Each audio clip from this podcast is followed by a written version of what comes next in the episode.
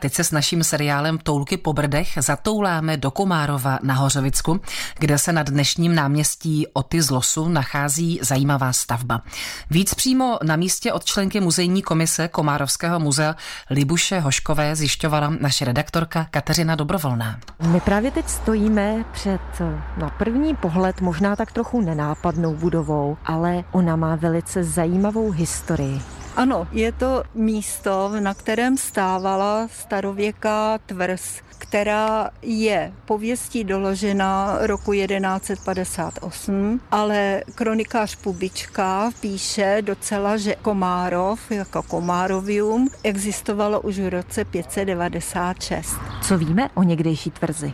Tato tvrz byla kdysi v rukou Buziců, kde poslední z majitelů Diviš bojoval 1158 u Milána se svými zbrojnoši tady z Komárova z okolí. Jedním z nich byl i zbrojnoš Petr, který si říkal, když byl malý pešík. Spolu s Vladikou padli do zajetí přivázali je ve vězení nohama k sobě a aby ukázal svoje takové sounáležení se svým pánem, tak se obětoval, že si svoji vlastní nohu uřízl, aby Vladika divá mohl utéci ze zajetí. To se podařilo. Co se ve vězení s beznohým pešíkem potom stalo? Protože udělal obdivuhodný čin, žalářníci jej vyléčili a on se mohl vrátit zpátky do Čech. Přišel sem do Komárova k svému pánovi a ten v obdivu nad tím eh, věnoval komárovské panství právě jemu, vymohl u krále povýšení do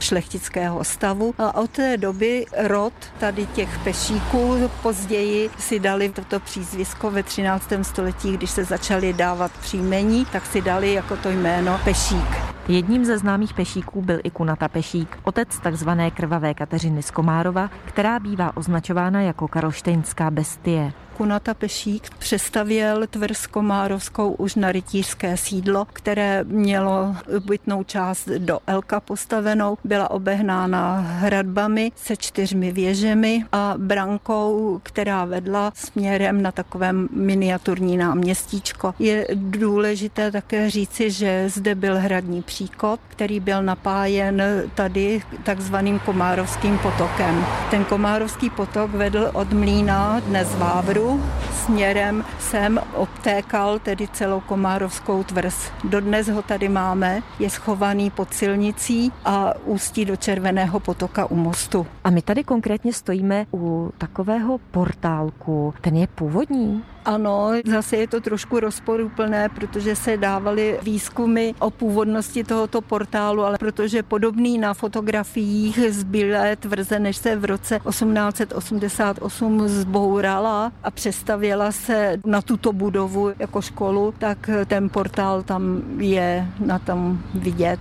A čemu slouží budova dnes? Je zde pošta, no a v patře máme Muzeum umělecké litiny dnes, které je zde datováno eh, od roku 1935. Říká Libuše Hošková, členka muzejní komise Komárovského muzea. Kateřina Dobrovolná, Český rozhlas. Český rozhlas Plzeň, rádio vašeho kraje.